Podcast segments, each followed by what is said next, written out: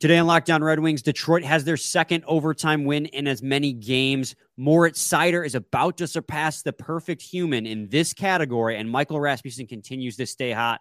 And then we finish off the episode and the week by previewing the New York Islanders game. Nailed it!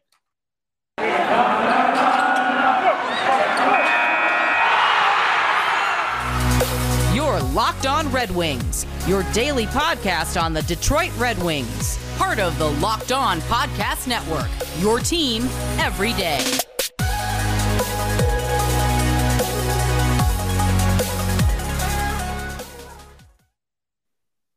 Welcome back to the Lockdown Red Wings podcast. We are your hosts, Brian Fisher and Scotty Bentley. I am a podcast producer for the Daily J, a WWJ News Radio podcast. I just did the episode on the resource officer funding that the state passed, $25 million for 195 police officers in public schools. Will it make students safe? So check that out. Scotty is a freelance journalist for the Detroit News, as well as the host of Locked On Tigers.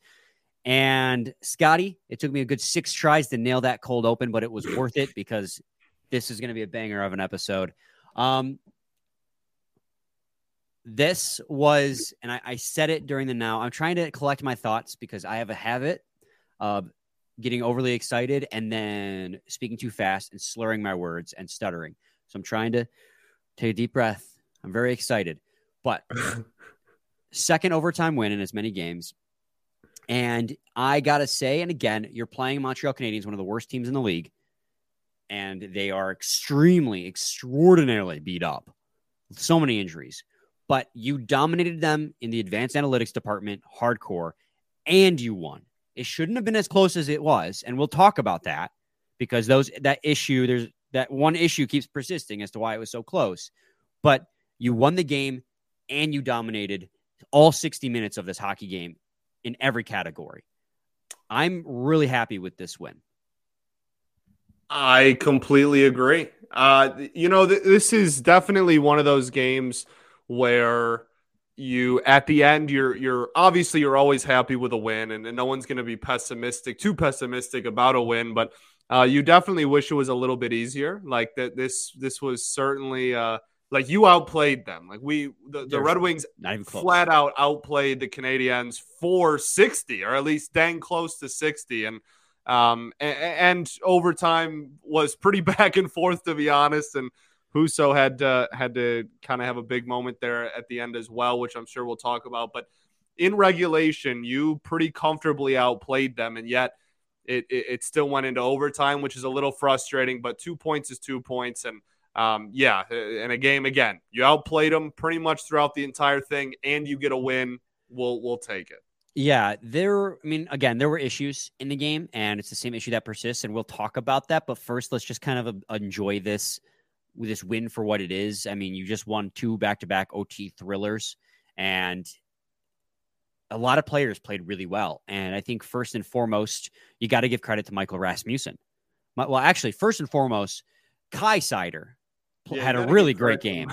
Big game from Papa Seider. Foremost, yeah. So the dad strip's going on right now, and he is the hype man for the fathers and the mentors right now. They kept going back to him, and he was heckling Canadiens fans. Yeah. Oh, yeah, he was. So first star is Moritz Seider's dad, without a doubt. But second star is Michael Rasmussen, who continues to stay hot. Scotty, I know we talked about Michael Rasmussen a little bit in the last episode, but, I mean, hell, when you keep playing as well as Michael Rasmussen has, you got to keep talking about him, right? He had a goal and an assist. He led the team, scored a goal on the Red Wings' first shot, another snipe from the almost exact same spot he got his last goal. High slot, he's been pretty lethal with his releases. I don't know if it's how deceptive it is, but he's been beating goalies right from that high slot area each and every time. He made a nice little move to create some space. And then, of course, in overtime, it was a nice little tap feed by Seider, but everything up until that goal, Rasmussen is responsible for, man. He has been so great. He made a beautiful move earlier in the game as well. It's just every facet of his game has come so far along. I'm in love with what he has become. I completely agree. And we've talked about him quite a lot lately just because of the development arc that his career really has taken, not even just this season, but this season, if you're talking about positive storylines and positives to come out of this year, Rasmussen is up there in that conversation with one of the biggest positives that you can take out of the year. The development that he's seen, and where, I mean, you know, least we forget at the beginning of last season, I mean, people were talking about Rasmussen not even being an NHL caliber player like ever. And now we're talking about him being even if it is a legitimate, you know, fixture in the bottom six, even if it is just in the bottom six, that's still to kind of rejuvenate a fan base's opinion of you like that in just about a year and a half, or I mean, really even a season if it just last year did it for you. So cool to see him continue to take strides. And yeah, it really keeps coming back to the way that he has been able to utilize his size. And that's something that it just took him a while to get acclimated to at the NHL level. And now we're at a point where he seems to be a lot more comfortable out on the ice, and that alone has done a lot. So I don't mean to derail the conversation. We will get back to Moritz Seider, but the Red Wings just posted on Twitter their 3 stars of the game. I'll look at the third star and read the caption underneath. No one can read the caption. Yeah, you can. It just says Moritz Seider and 3 stars. No one can read that. It says Moritz and K Seider. Oh, okay. I can't see the K at all. It just really it was because of the glare. You're like the light, like the glare. Oh, well, Moritz and K Seider. Regardless, the third star. K Seider's the man. So, but Michael Rasmussen, I'm just so excited. I shared his player card on Twitter, and he's not going to be a 30 goal scorer. He's not going to be a game changer, but he is without a doubt an incredibly important middle six forward, either at center or winger position on this team. He has a lot to offer, and none of those things are elite caliber things, I believe, but they're all very good. I mean, his edge work has gotten so much better. His speed has gotten so much better. His shot release has gotten so much better. I mean, like you said, Scotty, there were conversations about him not being an NHL caliber player last season. And then from the second half of last year till now, it's been nothing but huge strides forward. Last year, he had a career high in points, 27 points in 80 games played. Right now, Scotty, and that's if these stats are updated. I don't know if these stats have been updated with the goal and the assist today, but according to this, he has 8 goals and 14 assists for 22 points in 44 games. So he is 5 points behind his career high if those stats aren't updated. If they are updated, he is 3 points behind his career high in half as many games. Yeah. Like that right there just says, I have improved. I agree. And I mean, like we've talked about it a lot this season, but that's a dude who, even if it is like, you know, I'm a solidified third line, like guy on a team like that, that's somebody that every team needs, but B, with that size come intangibles too. And so just the improved hockey IQ, the sense, whatever, you know, hockey speak you want to use. Just seeing him more comfortable on the ice, I think, is the biggest thing for me. And I just double-checked the NHL app because when someone scores, it puts what number goal of the year it is. So that was his 9th goal and his 15th assist. So it is 24 points in 45 games played. So he is only 3 points behind his career high in half as many games. So just, oh, man, it's super vindicating when we were on this train since last season, and to see it come to fruition is just it's so vindicating. One thing goes right for us. It's Michael Rasmussen. But Moritz Seider, Moritz Seider definitely deserves some props too. And I think let's hit an early break here. I know we're just 9 minutes in, but let's go to a quick break. And when we'll come back, we'll talk about Seider. We'll talk about Husso. There's so much to talk about in this game. But let's first talk to you guys today about FanDuel. If my mouse would stop messing up. Here we go. The NFL playoffs are here. We're really excited about our new sports betting partner for Locked On because they're the #1 sportsbook in America, FanDuel. And if you're new to FanDuel, that's even better. They have so many great features that make betting on sports fun and easy. New customers join today to get started with $150 in free bets guaranteed when you place your first $5 bet. Just sign up at FanDuel.com/LockedOn. FanDuel has all your favorite bets from the money line to point spreads to player props. Plus, you can even combine your bets for a chance at a bigger payout using the same game parlay. all on an app that's safe, secure, and super easy to use. So football fans, don't miss out. Place your first $5 bet to get $150 in free bets, win or lose, at FanDuel.com/LockedOn. Make every moment more with FanDuel, official sportsbook partner of the NFL. Segment 2, Lockdown Red Wings podcast. All right, Scotty, let's talk about Moritz Seider. Let's do this first before we talk about the fact that he had 3 assists. He had a brutal turnover that almost cost us the game if Ville Husso hadn't come up big. And we'll talk about Husso as well. But I just want to mention that because I know people are aware that that happened. But outside of that pretty bad play, he had a fantastic game. And he had 3 assists in this one, including an assist on the game winner. So he had an assist on 3 of the 4 goals. This is the 13th time in his career that he has had a multi-point game. That ties him. In fact, let me pull it up just so I read this properly because I'm horrible at read this stat, dude. Oh, yeah? Yeah. Oh, yeah? Yeah? Yeah, dude. Read this stat. It's a beauty. This is a beauty. Moritz Seider notched his 13th career multi-point game, tied with Steve Chiasson for the second most by a Red Wings defenseman at age 21 or younger, and one shy of Nicholas Lidstrom, 14 games for the most. So he needs one more multi-point game to tie Nicholas Lidstrom for the most multi-point games at 21 or younger. I know it's a bit of a cherry pick stat, but whenever you're in company with Nicholas Lidstrom, I'm gonna say that stat. And he's just, again, statistics came out the other day, advanced analytics, whatever, if you're pro advanced analytics, if not, it said that his defensive game has been a positive asset to the Red Wings all season long. It's his offensive game that has suffered some. It has been a little bit of a step back, but, ever since, again, just to repeat the same thing, ever since pairing with Wallman, it's been 180. He seems to have his swagger back. And that's 2 back-to-back games. He's had huge hits as well.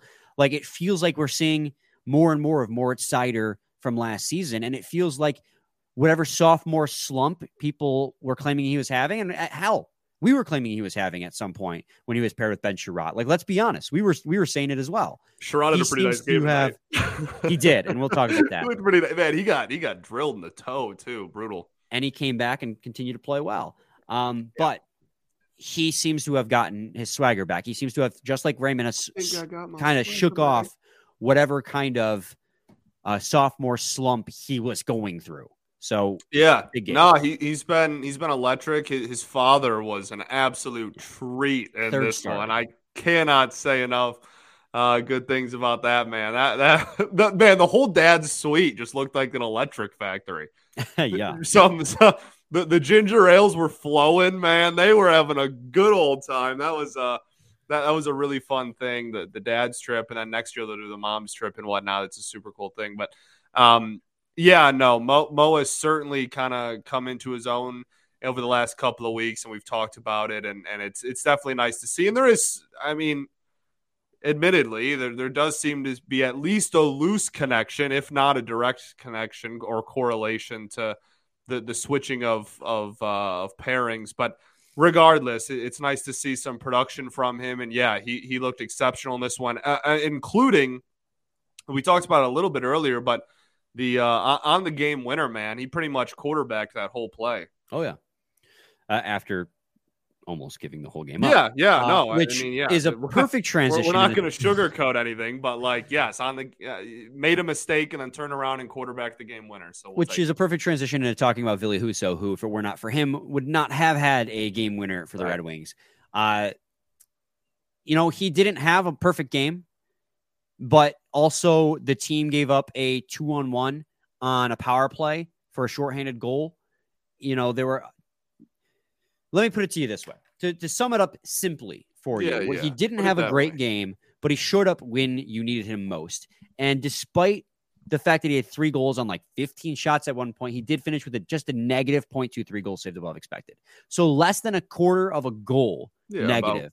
About expected, yeah. Which is, considering what the defense what the defense was doing in front of him, what the defense wasn't doing in front of him, which was their job, he had a great game, I thought. And I didn't think he was bad. And people I don't know. There's always a big debate whenever like any goal is ever allowed about like, you know, whose fault it was directly. And like, usually it's a little bit of everybody. So it's, you know, not a pass free, like phenomenal game by any stretch, but no, I thought that he was I mean, again, in overtime, saved the game on that breakaway. Second left in regulation as well. Yeah, absolutely. So definitely had some big moments and some really big saves, and it continues to be, as we've said all season, one of the biggest reasons why the Red Wings even find themselves in where they do currently in the standings, nonetheless,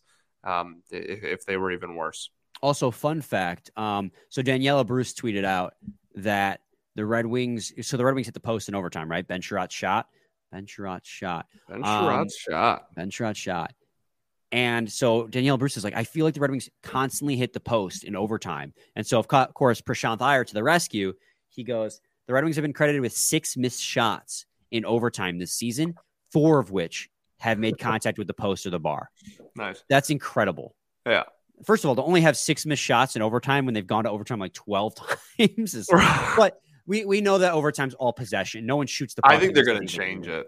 I think they're going to maybe put it back to 4v4. Because, like, 3v3 is just all, like, no one shoots. It's all possession. I disagree, but I think they'll implement a rule that if you have the puck inside the blue line, you can't just come back out and regroup, because that's what slows it down, is when teams can't figure out a good shooting or passing lane, they just come back out to the neutral zone. Yeah. They'll do, like, when you play half-court basketball and you can't, like, go back and recheck or whatever. Yeah, maybe. It'll be something. Like, the current system will certainly not be implemented, I don't think, next year. Oh, and for the record, for those who are keeping track of Moritz Seider's production, he now has 27 points in 48 games played, where last year he had 50 points in 82. So he's not that far off his pace. Yeah, and again, especially kind of like we did with Wallman yesterday, like if you break down, if you prorate the last like 15 games rather than the entire season, I'm sure it's even a higher clip than that. Yeah, so. Ever since he got paired with Wallman for sure. Yeah. God, who else do you want? There's so much to talk about. Berger got a goal assisted by Berger, man. He's the man. Like, yeah. Berger really is just him. Like, power play goals. What a dog. What a dog, for real. Yeah, he looked great. Bert? Yeah, Bert looked great, too. Bert was one of the... If analytically wise, Bert had the best Corsi 4 percentage on the team. He had a Corsi 4 percentage of 72.2%. That's 6% better, sorry, than the next highest, which was Ben Chiarot. But relative, Tyler Bertuzzi doubled up Chiarot, who was the next highest. He had an 18.6% relative Corsi 4 percentage. That means when he was on the ice, he provided 18% more shot attempts for than against compared to his teammates. I mean, that's he was shooting the puck like crazy out there. And even, you know, if you want to go to, okay, what about quality? Quality was the same way. It was 27% positive for quality score or shooting attempts. I mean, he was all over the place. He was, again, continues to be snake bitten, but he had a really good game. Ben Chiarot had a really good game in this one. I know people were faulting him for that goal, that first goal against, but that was actually like a standard play where he got the puck in the corner and he just bumped past it up to Pius Suter in the circle. And that's a pretty standard play. Pius Suter mishandled it for the turnover. People are blaming Chiarot for a bad pass, but that's standard procedure type Suter pass for a breakout. On the opposite end of... Suter had the worst game Corsi 4 percentage in this one. Yeah, that makes sense. Suter was one of two players that had a below 50% Corsi 4 percentage in this game. He and Kubalik. And they played online together. But yeah. Makes sense. Let's see. Okay, we just rapid-fired a couple of players off there. Who else? Keep it going. I think Sundqvist. Yeah, Sundqvist. I mean, he got a goal. He also just like he's such a body in front of the net that like if he's kind of wreaking havoc in that area, like I'm just going to count it as a good game. Yeah, but that's where I'm kind of frustrated with him as well, because I like Sundqvist and we've had him on the show and I love him to death, but from a play scheme standpoint, I'm not sure I like him too much on the power play. He's a big body, but doesn't really handle the puck really all that well down low in front on the power play. So that's where I miss Soderblom. Yeah, I mean, like, people. Who else on the roster are you really going to put in that role? A skill player.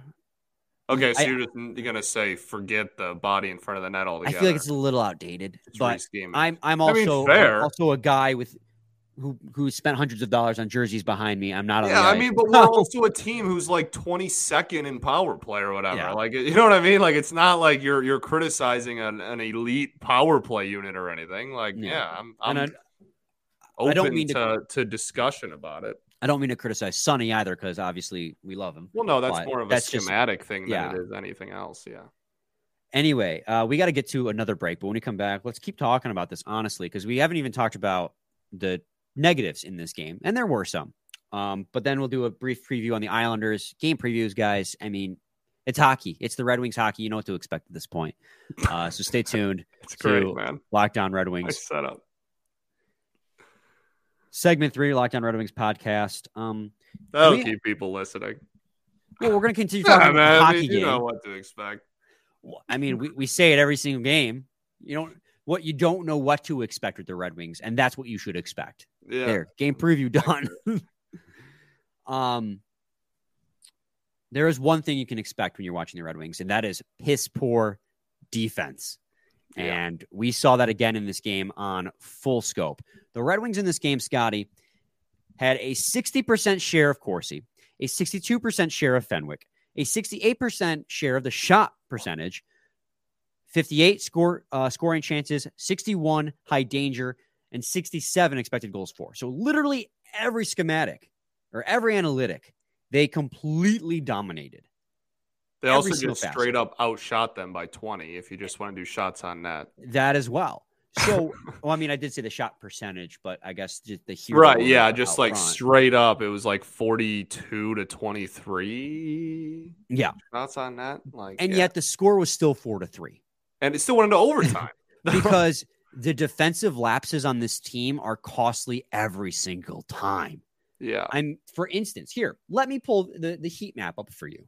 Please do, Brian. We love our heat maps here. We really do. So, as you will notice right here, Scotland, the Red Wings had a crazy good heat map in the offensive zone, like almost the entire offensive zone. But in the defensive zone, they got hammered right out in front of the goal again. That's where two of their even strength goals came from. Again, they had a shorthanded goal, so that's not marked here. Is that say 4.3 attempts? That is exactly what I was going to say. The dark red area in front of Ville Husso stands for 4.33 plus attempts. That is egregiously bad for a team that had 25 total shots in the game. So 20% of their shots just about came from right out in front of Ville Husso. Yeah, you can see the goals there too, right? Yeah. Yeah. I mean, well, this is at 5-on-5, so let me scroll up and see how many 5-on-5 shots they had. Shout out natural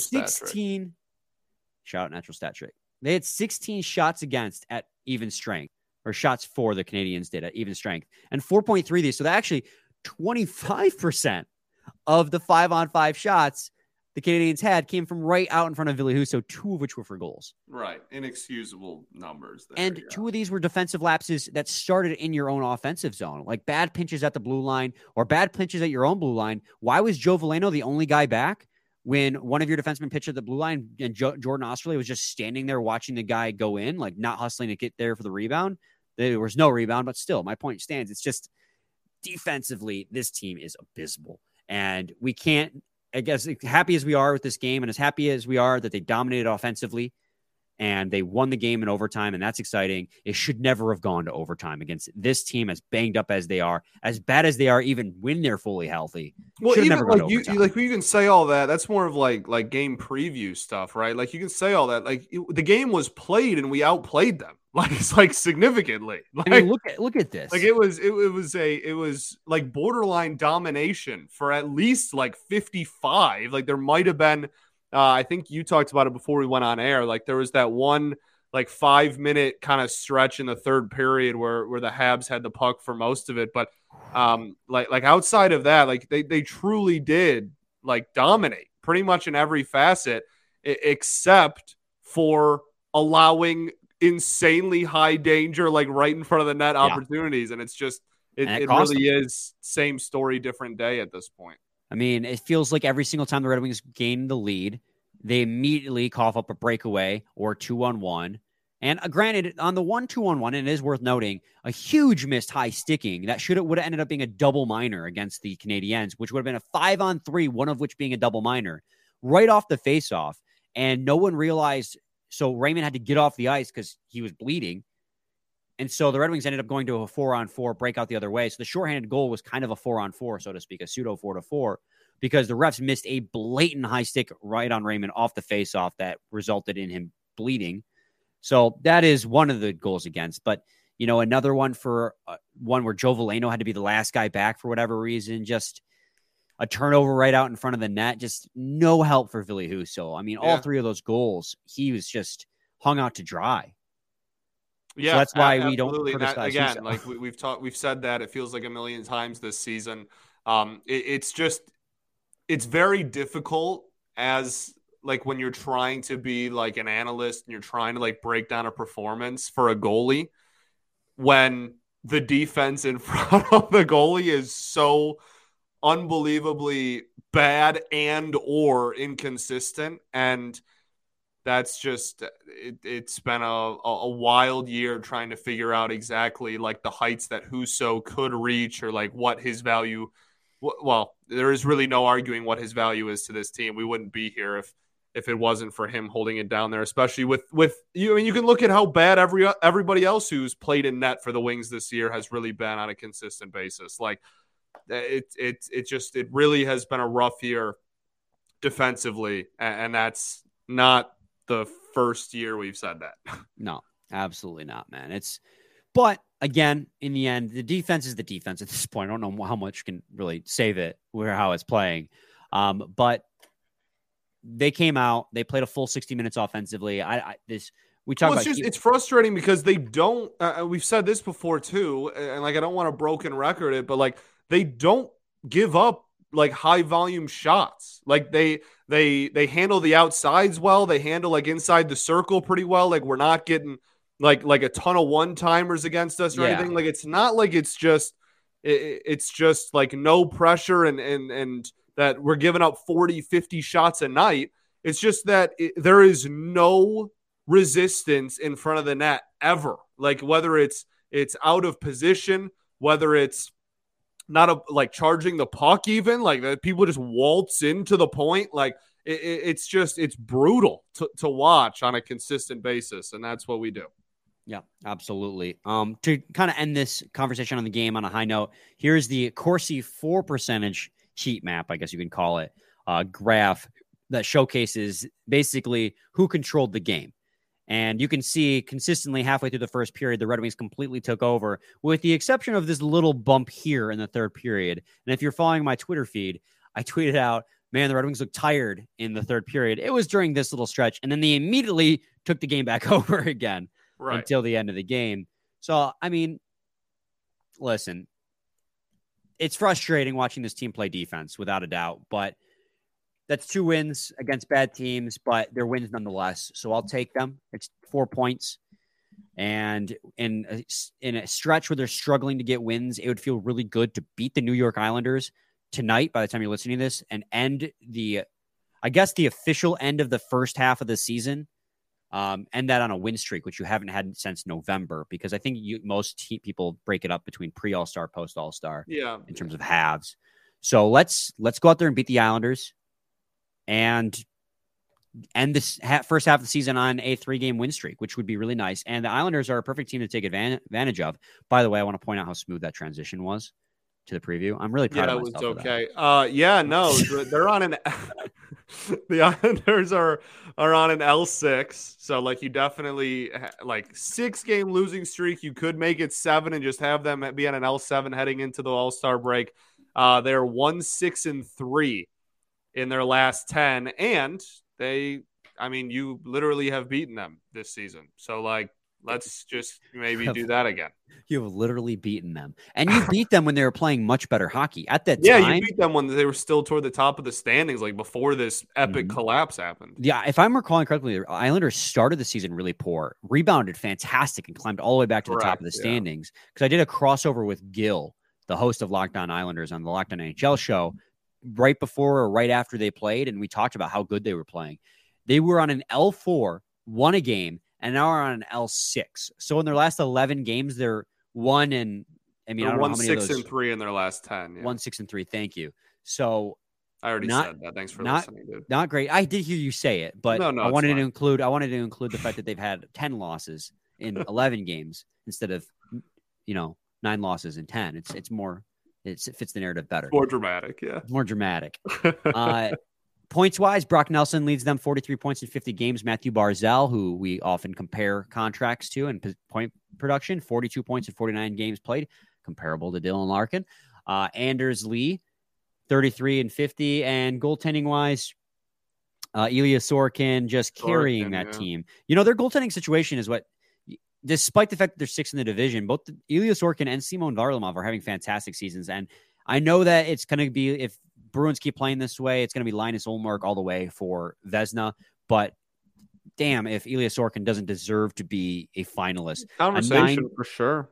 Well, to have a 922 save percentage and a goals against of less than 2.5 on a team that is losing as badly as the Islanders are right now. Well, that's incredible. I mean, if it's actually pretty fascinating if you just look at like the Islanders' offensive and defensive numbers. Like if you just look at really, really simple stuff, like the Islanders are 25th in the league in goals scored a game. Okay. But they're 8th in goals against. Their power play is last. It's 32nd in the NHL, but they're 5th in the penalty kill, right? Like it's just, they don't give up goals because they have a great goaltending situation, and their offense, especially even more so lately, has been struggling. But that's exactly the brand of hockey. If anyone's followed the Islanders over the last few years, that's exactly the brand of hockey. Ever since Tavares left, that's just been like their thing. Yeah, that's what Lou Lamoriello and Barry Trotz built this team to do. I know now Lambert's behind the bench as the head coach. Right, they said we don't have the star power offense to really like hang anymore. Let's just make this a defensive kind of goaltending powerhouse. And I mean, if you look at their losses in this stretch, I mean, 2-1, 3-2, 4-3, 3-1, 2-1. 4-2, like man, most of them are two. That's brutal, dude. Yeah, most of them. That many one-goal losses is tough to stomach, man. They play great defense with great goaltending, but can't score goals. Yeah, I mean that's their brand of hockey. And so when the defense doesn't allow goals at all, they win those games. And Sorokin leads the league in goals saved above expected with 31.31, followed by Juuse Saros. I mean, there's so many great goalies this year. Linus Ullmark, Connor Hellebuck, Juuse Saros, Jake Oettinger,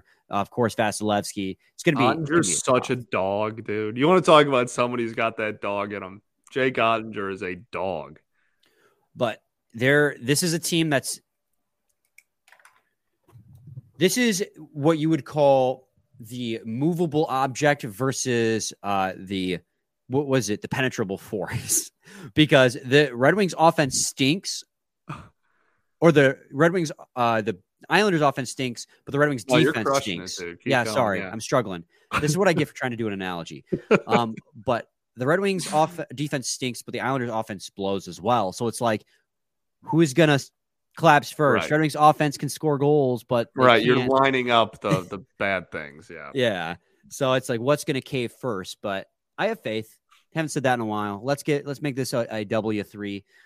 Let's look real quick at the odds if they're out yet for tomorrow's game. I think we're dogs. I mean, we're on the road, but I wouldn't be surprised. They play great defense and we don't. Yeah, but L6. They're at home, so fine. That's usually the factor. The Red Wings are. I think they still have more points than us too. Yeah, it's close at least. They're still in the fight for the wild card. They're still up there. Time. They're a 500 team. The Wings are still in the fight for the wild card too, but they have definitely a tougher road, especially with as bad as their strength of schedule is. We'll talk about that later this week or next week maybe. The I think Dom from The Athletic did it. The Wings have the hardest strength of schedule in the NHL for the rest of in the second half of the year. Yeah, that's great. But yeah, they're 138 dogs on the money line. Islanders 170 favorites. Who'd you take on the money line there?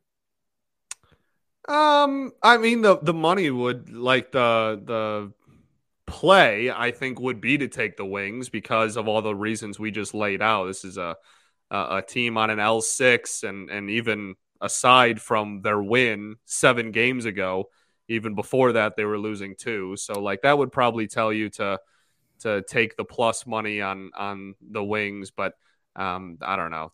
This is such an unpredictable team. I'm done trying to guess what the Wings are going to be on a night-to-night basis. Yeah, I think on Moneyline, I know I just said I had faith in the Wings, but on Moneyline, I probably would take the Islanders just because it feels like a trap game to me. It just has that feeling. A team that's on an L6 and has only one win in the last 11 games, it feels like it's a recipe. But I do think that the Red Wings plus 1.5 goals, I think that with the minus 192 odds is probably the play there. I think it's going to be a low-scoring game. Low-scoring. I mean, game. Minus 192. In fact, obviously that's holy crap, you're Scotty, making less units there, but yeah. The over/under, is it like 5.5? It's 5.5. Yeah, that sounds about right. I'll take the over because hockey, but that 5.5 is justified. Dude, I'm taking under. I'm thinking 3-1 game. Wow, I love it. I did, and they're both minus 110 odds. Like, so yeah, there is there's even, no favorite here. Even, yeah. But so I'm taking plus 1.5 Wings, plus 1.5 goals for the Wings, but Moneyline Islanders, and then under 5.5. Love it. So, boom. We'll be back on Monday with a game recap, and then we'll launch into All-Star break with a plethora of content. We'll do half-season grades. We'll talk to some guests, and amongst other things, we'll figure out when we get there. Stay tuned. Scotty, any final thoughts? We ball, baby. We ball. God, aren't you guys glad you listen to a podcast that totally plans out weeks in advance? Same time. Man, if the trains don't do it, we don't do it. Let's ride. Same time, same place. It's your team every day.